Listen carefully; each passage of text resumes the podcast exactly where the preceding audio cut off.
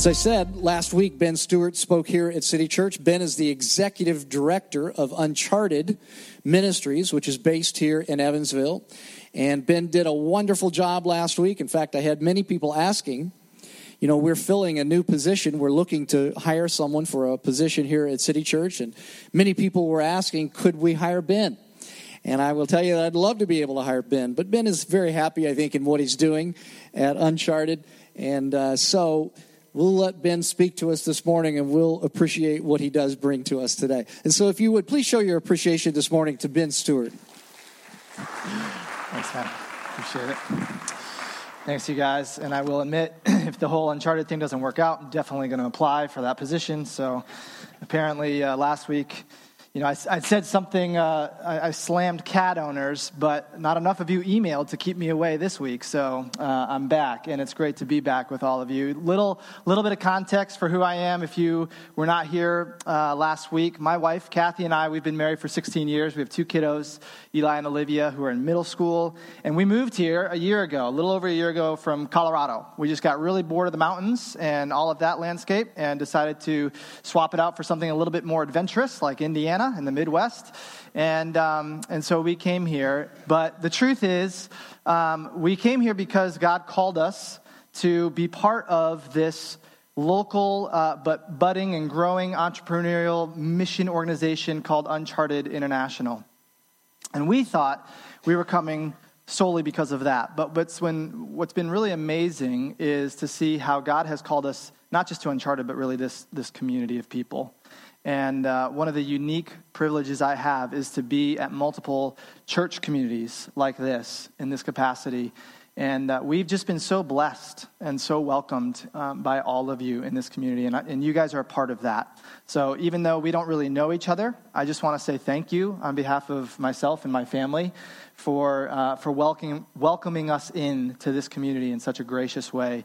And it is great to be back here with you this morning. Last week, if you were here last week, I talked about this whole idea of when the gospel arrives. What happens when the gospel arrives? The good news of Jesus Christ, that hope and salvation and joy and life and forgiveness and grace are found uh, in relationship with Jesus. What happens? And we looked at how when the gospel arrives in a culture, whole communities are changed, whole families are, re- are restored, and uh, broken institutional frameworks are, are redeemed, and uh, political systems and economic systems are just completely altered when the gospel arrives in a community. We talked about how when the gospel arrives, people begin to flourish. We heard Mally's story and a few other examples from the book of Acts about how different people at different stages of life and in different walks of life began to flourish when the gospel arrived in their hearts. And so today, what I want to do, it is kind of a follow up from that, I guess, is I want to ask this question well, how, how does the gospel arrive then? We talked about what happens when it does, but how does it?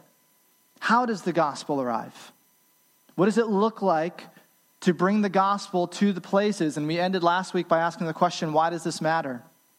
Talking about uh, the billions, billions of people in the world who are considered unreached. They have no access to the gospel, which is why organizations like Uncharted exist. But we also talked about the people here in this community, the people here to whom the gospel has not yet arrived, and why it matters to them and to us that the gospel arrive in their heart and in their life. And so I want to talk this morning from Luke chapter 9 about what it looks like uh, to go boldly. To, to be a group of people, to be a movement of people who bring the gospel into these places and into these peoples. At Uncharted, one of the, we use this phrase a lot, go boldly, and it's got layers of meaning for us because on the one hand, we talk about going boldly physically and geographically to unreached places, to hard places, to places that are difficult in terms of gospel access. But we also talk about go boldly on a very personal level. Going boldly is very personal. It's personal for me because I'll tell you what, I don't want to get comfortable in my faith. I don't want to settle for status quo. I want to keep allowing myself and putting myself in a position where Jesus is calling me to go farther, to go, to go outside my comfort zone. So, for us, when we talk about going boldly, it includes this dynamic of responding to the call of Jesus to go outside what is normal, what is status quo for us, especially here in the Western Christian culture. And so this morning I'm going to look at Luke chapter 9, and we're going to see an invitation from Jesus. And sometimes it's easy to just relegate, okay, this is, a, this is a scene in Scripture. So the invitation that Jesus is giving to his followers in Scripture is really just an invitation for those followers. But I hope you hear this morning, I really hope you hear the voice of God. And I don't mean that in like a weird, creepy way, but literally, I hope you hear an invitation from God this morning. He's inviting you. He's inviting you to something. So, Luke chapter 9, go ahead and turn there. Uh, we're going to be in the first several verses, and while you're turning there or turning your app on to Luke chapter 9, let me just pray that God, you would continue to speak to your people. I thank you for the worship that we've had this morning already. I love, I love what Wes was saying at the beginning, that just the time to exhale. We take in a lot throughout the week.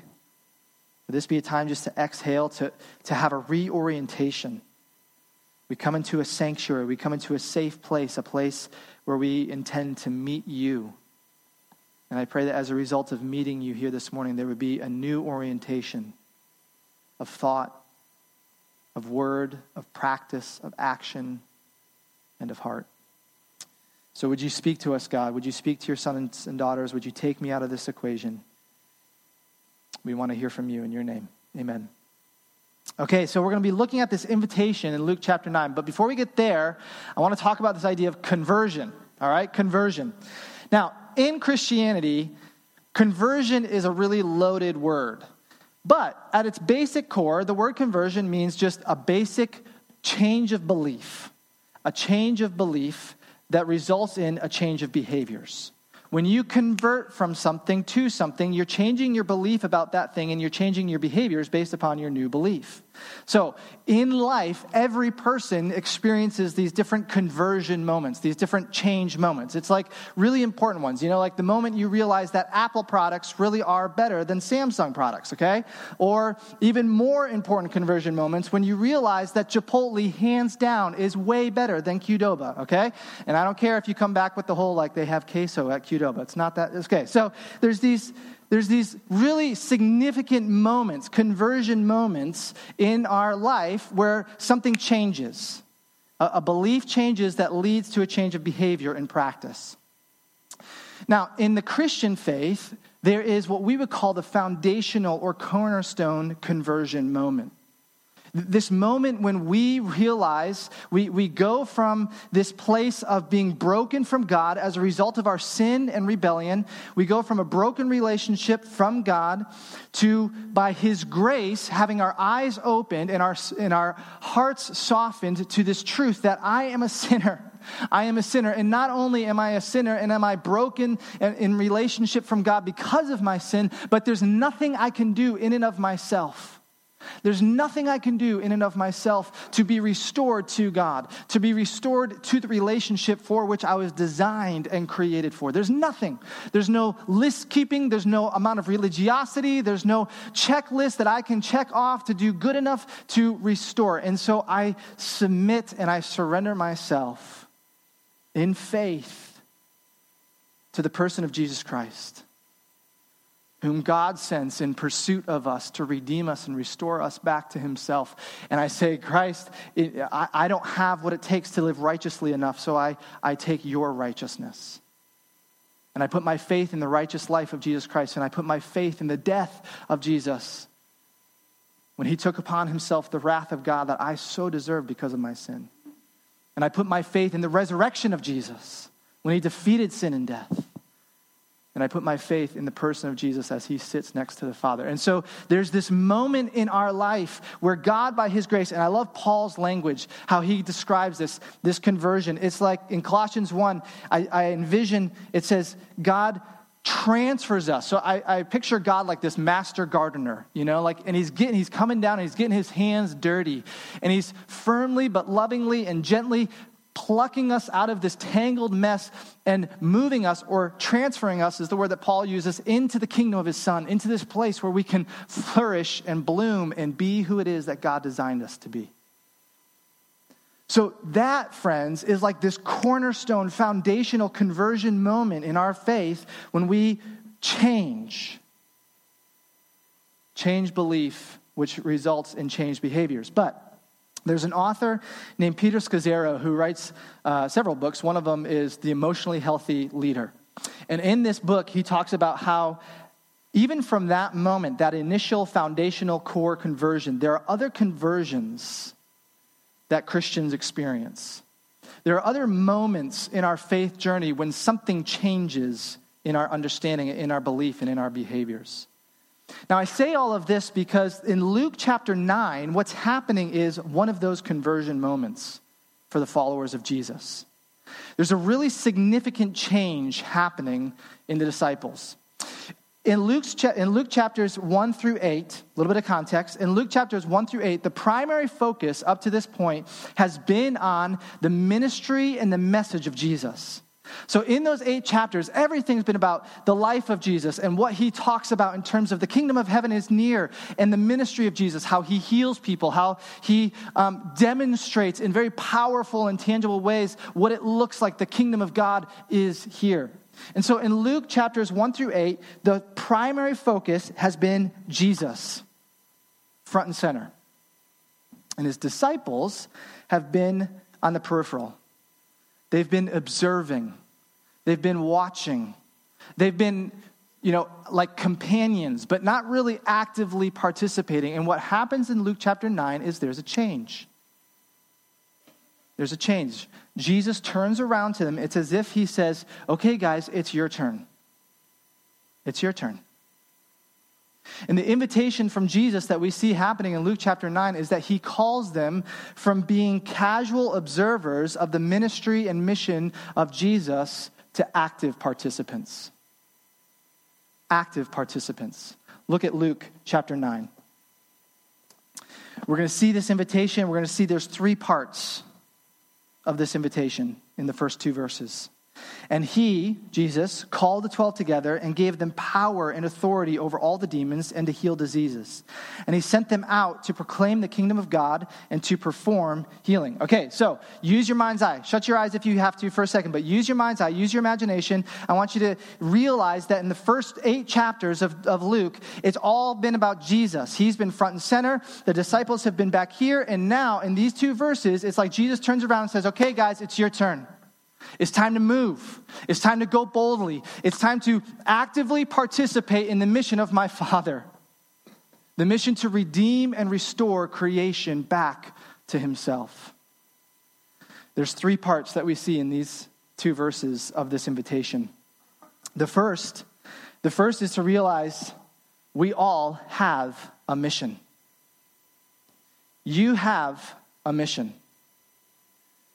It says in verse 1 that Jesus called his followers.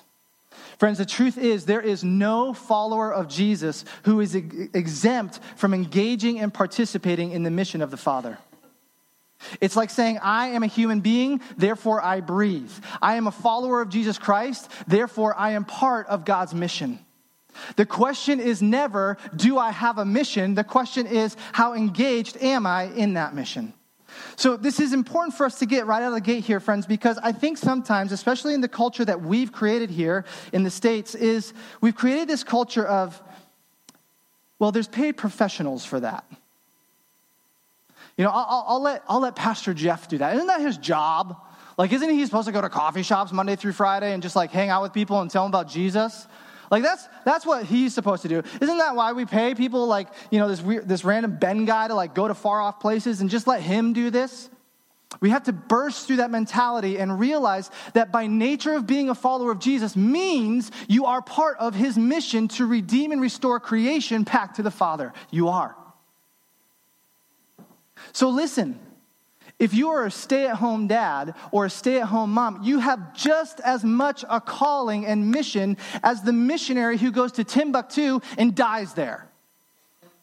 If you are a plumber, if you are a teacher, if you are a business owner, if you are a college student, if you are a high schooler, if you are a middle schooler, if you are at any stage of life a follower of Jesus, regardless of the context, regardless of your job, regardless of your vocation, regardless of your gender, you have a mission from God you do. The question really is how engaged are you with it? So, the first reality that we see in this invitation when Jesus is turning to his followers and saying, Guys, it's, time, it's time, it's your turn to go from being observers of the mission to active participants, is to realize I have a mission. I'm not exempt. I have a calling where I am right now. The second thing we see, though, and this is, this is essential. In verse 1, it says, He called, there's the mission, He called the 12 together, and He gave them power he gave them power and authority over all demons to heal diseases. Here's the truth God does not call us to engage in a supernatural mission without giving us a supernatural power. In Acts chapter 1, verse 8, he tells his followers, one of the last things he tells his followers is, I am sending you my spirit, and he will be your power as you go and be my witnesses all over the world here and everywhere. Friends, if we want to take seriously the mission of God, if we want to take seriously and respond seriously this invitation from God to engage in his mission, then we have to realize that we cannot do it in our own power. He has given us his spirit. The truth is that when God calls us into mission, He doesn't say to us, okay, I've called you into this. Good luck with this. Now go do this for me. We don't do mission for God, we do mission with God. And we're empowered with His Spirit living in us to do it. What's scary is, to a certain level, we can live out mission in our own strength. To a certain level, we can live out mission based off my great personality and my skills and my expertise and yada, yada, yada. We can, for a time for a season. Then we, we fall flat on our faces because we try to engage in a supernatural mission in our own strength, in our own power. So, hear the invitation from Jesus this morning, friends, that if we take seriously this, this response to go boldly and to be participants in the mission of, of Jesus to restore and redeem creation back to the Father, that we must go empowered by His Spirit. So we see that there's a calling, there's a mission, there's an empowerment of the Holy Spirit, and then we see there's a strategy. There's a strategy. In verse 2, it says that Jesus sent them out. This is active. This is a, this is a lifestyle, which is where we're going to end. He sent them out to proclaim the kingdom of God and to perform healing. Proclaim, perform, declare, demonstrate. The strategy of what it looks like to live this mission is that we, uh, uh, we, we express a holistic understanding of the gospel that changes the whole person.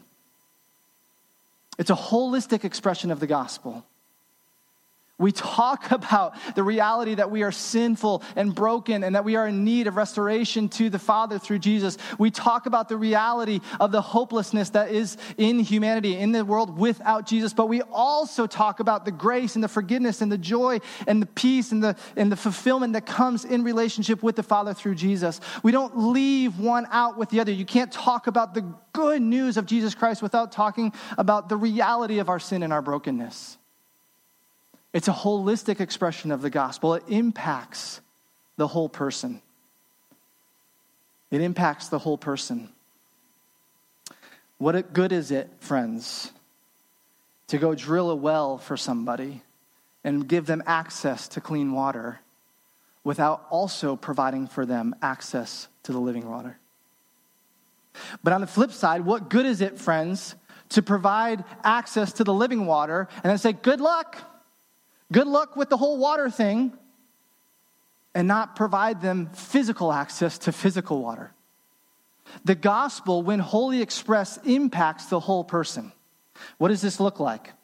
There's a mission organization that I was part of, and actually Uncharted is uh, looking to partner with. I'm going to say uh, one of their locations, and it's, it's not going to feel like a mission field. Paris.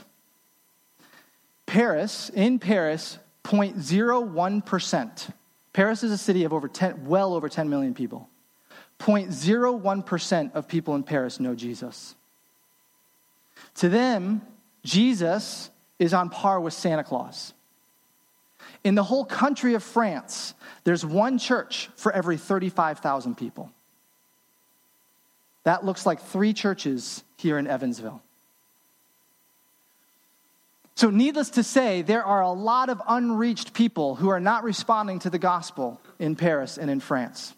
There's a, there's a group that we're uh, moving towards partnership with in Paris, and they have a community center in the heart of Paris. And in this community center, they do things that help build relationship and build trust with people who live in Paris. So they have ESL times where they're teaching English as a second language, and they have open mic nights and music nights and craft times, and just all these different things that allow them to build relationship with these people. Why? So that when the shootings happen, like happened a year ago in the nightclub, and the city is in chaos, and the people are feeling void of any sort of hope, where do you think those people go? They go to the Genesis Center, this community center. And who do you think is there? The missionaries. And they don't start, you know, thumping Bibles over their heads. They just receive them and welcome them and love them and talk about hope and talk about grace and talk about forgiveness and talk about a future. And they invite them to come into this community of other believers and people, as a result, are saved. It looks like in Myanmar, Uncharted has a restoration center for, uh, for survivors of human trafficking. Do you know what a holistic expression of the gospel looks like to these women? It looks like inviting them into this space and giving them uh, uh, training and teaching on practical jobs that they can, once they leave the place and go back into community, they can have a sustainable livelihood and income for themselves. It looks like having three staff members there who can be counselors for these women as they recover from the emotional and mental trauma that they've lived through. But it also looks like providing on a daily basis an opportunity to hear about Jesus and be in his word and grow in faith with him. So that when these women leave the restoration center, it's not just their economic standing that's impacted, it's not just their mental standing that's impacted, it's not just their emotional standing that's impacted, but it's also their faith that's impacted and changed. When we engage in the mission of God, it's meant to impact the whole person as we declare and demonstrate the good news of Jesus. So, we see this invitation from Jesus to us to move, to go boldly, from being observers of the mission of God to active participants.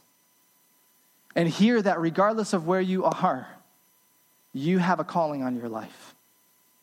You have a calling on your life. You have been empowered by the Spirit of God to demonstrate and declare His good news. So, what does this look like? What are two ways to respond to this? First is what I call the activity of mission. The activity of mission. These are like tangible uh, uh, ways that you can physically respond and get engaged in the activity of mission. So, let me talk about, before I get to this stuff, let me talk about for a moment that this church is deeply connected to Community One. It could be this morning that God is shoulder tapping you to get engaged with how God is using Community One to bring the gospel into this city and to change families and lives in this city. By the way, engaging in God's mission is not equated to, okay, I have to buy a really expensive plane ticket, I have to get on a plane, and I have to go over to some remote village and I have to eat nasty things so that I get strange diseases, so that when I come back, I can tell people I had a legit mission experience. No, no, no, no, no. Maybe God's calling you to that. That's what Uncharted's all about except the strange diseases part. But the point is, right here, right now, God could be calling you to engage in his, the activity of mission by partnering with City Church and Community One to bring the gospel into the families of this very community. Maybe for you, that's what it looks like to move, to go boldly. Maybe for some of you, it is on a global scale. And there's, and there's ways with Uncharted and other great organizations. So when I talk about Uncharted right now, it's not a shameless plug. But this is me just saying here, it's the church's responsibility to declare and demonstrate the gospel of Jesus. This is the way that we can help you do that. On November 2nd, we have an event called Stories of Courage. Stories of Courage features four different stories. The main one is our guest speaker, J.R. Martinez, who is a survivor of, a, a, of an accident in the Iraq War. He's coming to share the impact of his faith and on his journey and how God has used his life in a courageous way. It is also going to feature a story of a survivor at our Thilo Center in Myanmar, our restoration center. It's going to feature a story of courage of one of our workers in a creative access place in Central Asia. It's going to feature a story of one of our orphan care leaders, how God is using him to love on and raise a generation of men and women on mission. So, for you, maybe one of the ways to engage actively in this mission is to, is to come. This is another invitation. November 2nd, come and participate in, uh, in what's happening on this night, the stories of courage. Going back to the other slide trips. Some of you who have part of this church and other churches in the community have gone on short term trips with Uncharted. Maybe God is shoulder tapping you this morning to do a short term trip. I'll tell you what, when done well, short term trips can not only be an incredible blessing and, and support in advancing the vision of the national and local church in a country, but it can also be something that just completely blows apart our understanding of God's global kingdom and radically shapes our faith. Maybe this is something that God is calling you this morning is to go on a short term trip. Maybe it's sponsorships. Through Uncharted, they, we sponsor these different orphans that we care for and partner with uh, over in Myanmar. Uh, we also go and, uh, and, and, sponsor church planters. My wife and I, on Thursday, are going to Myanmar, and we're spending a week with these church planters and their wives. Just trying to encourage them and do some soul care and, and practical training on what it means to be a, a, a church planter we support these guys through sponsorship. Maybe for you, one of the ways to do that, one of the ways to get involved in God's mission is to support. And finally, I love this. I love what the interaction I had with my son the other day. This whole idea of resourcing mission. My son's really smart. He's a brilliant kid. He, like, for fun, he downloads uh, this app called SketchUp. And he, he designs houses um, he goes to the library and he gets blueprints. Like, I was not doing this sort of stuff when I was 13, right? And he sits at the computer and he designs these huge houses. And, he, and so the other day we're talking about this. He said, Dad, you know, you know I want to be an architect someday and, and I want to make a lot of money. I said, Oh, okay. I mean, that, you know, that's fine. Is that so you can buy me a brand new Triumph Bonneville or, or what? You know, he's like, No, Dad, I, I want to I wanna make a lot of money because I want to be a really great donor. I, I want to give a lot of money to reaching lost people for Jesus. Like, wow, whose kid are you? I mean, this, this, for some of you, maybe this is the way that God is shoulder tapping you to engage in mission. God has given you this unique ability and skill to do well in business and to support great movements like City Church and great organizations like Community One and global organizations like Uncharted. Maybe that's the most practical way that you can engage in mission. So, the first way to respond to God's invitation to move and to actively participate is through the activity of mission. Let me end now with the last point, though. The second way that we respond to the, God's invitation is through a lifestyle of mission. A lifestyle of mission. Look back at our passage in Luke chapter 9. Something really interesting takes place here in Luke chapter 9. We see Jesus' invitation in verses 1 and 2. We see how he talks about what this invitation includes and the mission includes. Uh, in verses 3 through 6, uh, uh, he talks a little bit more about what this mission entails, the dependency upon the Father. And then in verse 7, look at verse 7. It says, Now Herod the tetrarch heard of all that was happening, and he was greatly perplexed. Now, this is interesting. This feels like abrupt and, and awkward. Why, why, why is Luke talking about Herod here? We were just talking about mission and going, and here we, yeah, and, and now Herod.